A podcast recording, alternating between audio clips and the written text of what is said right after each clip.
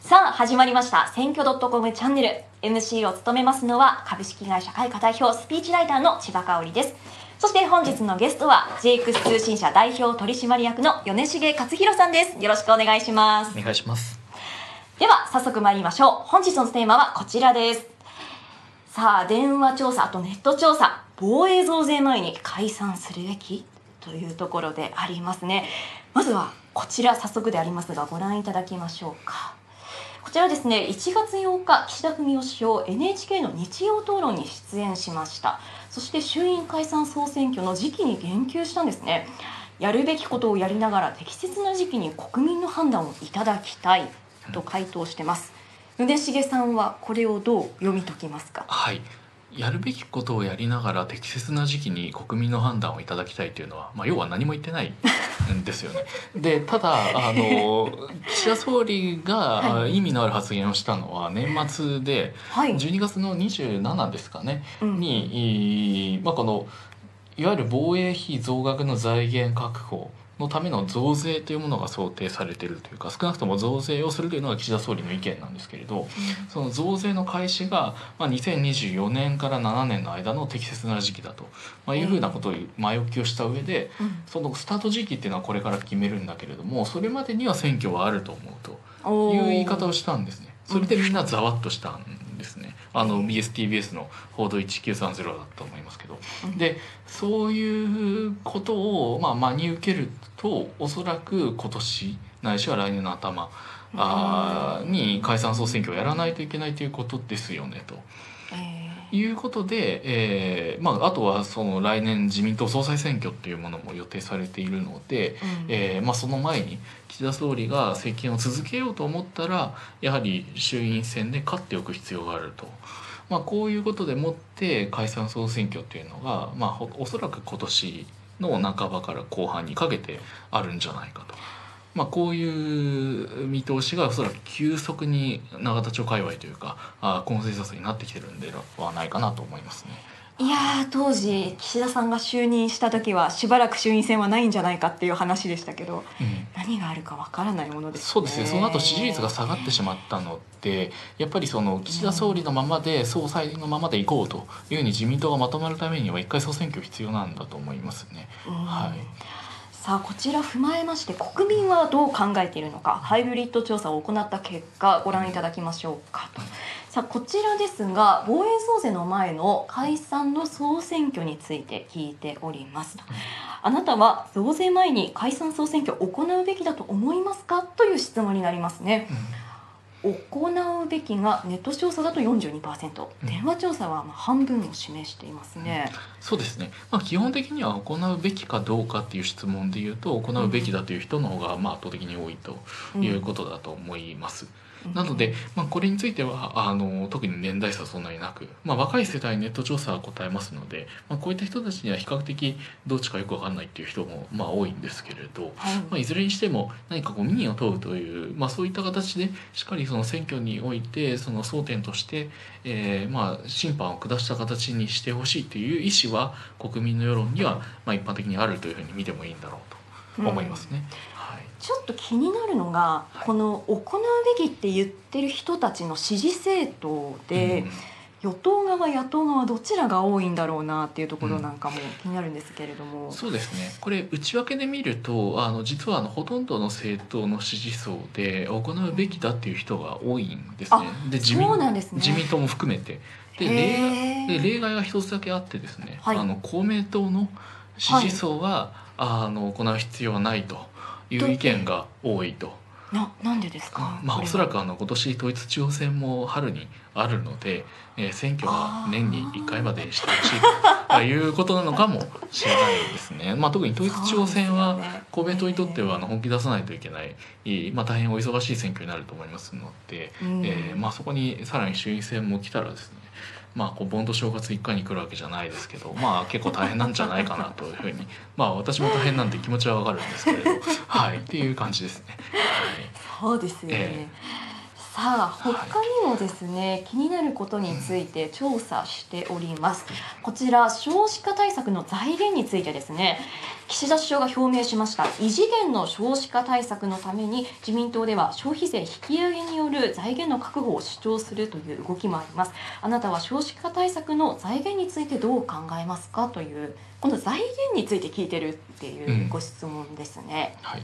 圧倒的にこの紫の他の支出を減らすべきだが多いですね。はい、ま要するに増税はまかりならんというのがこの結果だと思うんですよね、うん、まあ、つまりネットにしても電話にしても基本的にその消費税であれ他の税金であれ新たにその増税するっていうよりは何か歳出改革なのかその行財政改革なのか分かりませんけれども、うん、その税金を上げない方法で、えーまあ、財源調達できないかと、まあ、こういうことを有権者としては希望していると。まあ考えてみればまあそれはそうだという話なんですけれどやっぱりその負担感があるんでしょうね。うん、で今やはりその、まあ、経済的にもなかなかあ、まあ、日本は経済成長ずっとしてませんし所得がすごい増えてるわけでもないので、まあ、物価も上がって生活大変だっていう中でまた新しい税金増えるのかとしかもこれ少子化対策についての質問ですけれど、まあ、他にも防衛費増税とかっていう話もしてるんでえーね、まあ、対外にしてほしいという話なんだろうと思うんですよね。だからまあそういった意味では非常に自然な部分あの結果なのかなというふうには思います。結構防衛増税と合わせてこちらの異次元の少子化対策の発表があったっていうのは国民にとっては負担が大きく感じるような情報の出し方だと思ったんですけど。はい、思いますね。だからやっぱりそれは、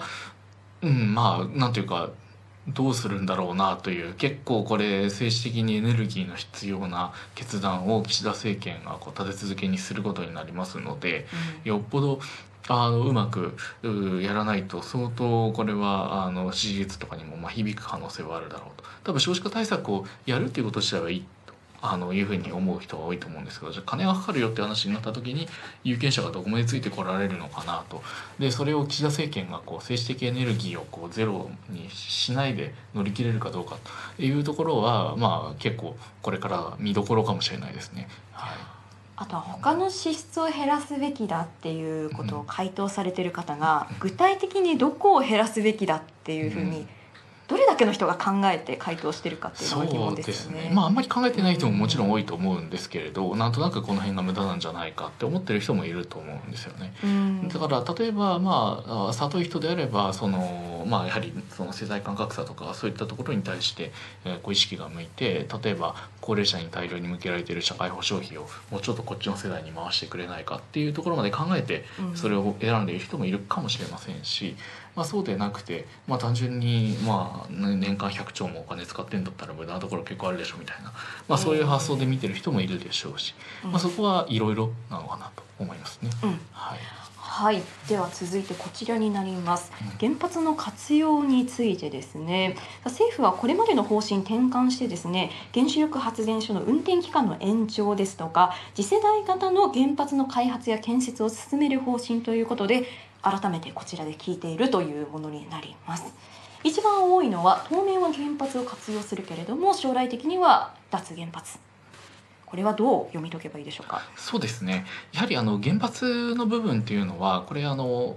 この調査自体はですねあのもうここあの2年ぐらいしかやってませんので、うん、あのそれ以前のデータというのはないんですけれど、はい、やはり各社の世論調査とかで見ていくとやっぱ3.11とかああいったことの直後には急激にその脱原発的な世論が高まってるんですね。うん、ただまあ年を経るごとに徐々にこうなんて言いますかあいわゆるまあ原発ってやっぱり必要かもねみたいな雰囲気がおそらく数字にも今日一定出てきていてで直近はやはりロシアウクライナの問題というのもありますのでこのエネルギーという部分が非常にまあ重要になってきているという中で、まあ、現実的には原発っていうのを使わざるを得ないよねと、まあ、こういった判断に世論の方がだんだんだんだん傾いてきているという、まあ、その一つのスナップショットがこの1月のこの調査には現れてるかなと思います。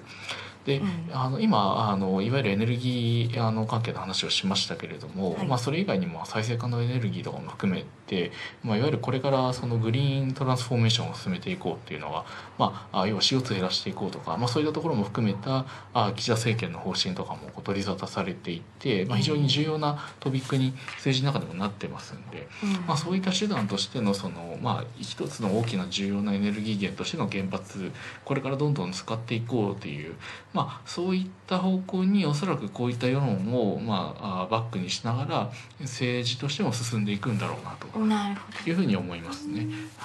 はい、そしてもう一つご紹介しましょうか。反撃能力の保有についてですね、とうん。政府は敵のミサイル発射基地などを攻撃する反撃能力の保有を決めました。あなたは反撃能力の保有に賛成ですか？という質問ですね、こちらですがネットと電話少し乖離が出ましたね、うん。うん。まあそうですね。あのネットの方はどっちかというと中間的な人が多いと要するにあまりこうあの分からないとかあ考えてないとか、まあ、そういったところを含む結果だというふうに見ていいと思うんですけれど、まあ、どちらにしても賛成の方が多いっていうのは一つポイントかなと思います。うん。これ少し前であれば例えばはい。まあ安保法制とかっていうのがかつてありました、まああのええ。自民党用語でいうと平和安全法制というか。うん。あーまあこういったところに関してはかなりその当時の世論をやっぱり二分するしどっちかというと反対の方が多いというような状況ではあったわけですけれど、まあ、昨今のその国際的な安全保障の状況ロシアウクライナの問題もそうですしあとは中国の台湾侵攻の、おまあ、リスクというのがかなり現実味を帯びているというのが、うんまあ一般的な国際政治の、まあ、専門家の評価だと思います。でそういったところを踏まえた時にやはりこの、まあ、あいわゆるまあ敵基地攻撃能力というか反撃能力というか、まあ、こういったところのその保有はあまあ必要であるという世論の方がまあ多くなっていると、まあ、これは、へー。あいわゆる防衛の強化というところにまあ賛成であると、まあ、こういう世論が高まっているという一つのこれも、おまあ、スナップショットなのかなと思います。ある意味こう1年前では考えられなかったような数字でもあるというそうでことなんですね。ね。やっぱりウクライナ侵攻の前後でいうと明確に変わってるんだろうと思いますね。あとまあ日本は北朝鮮の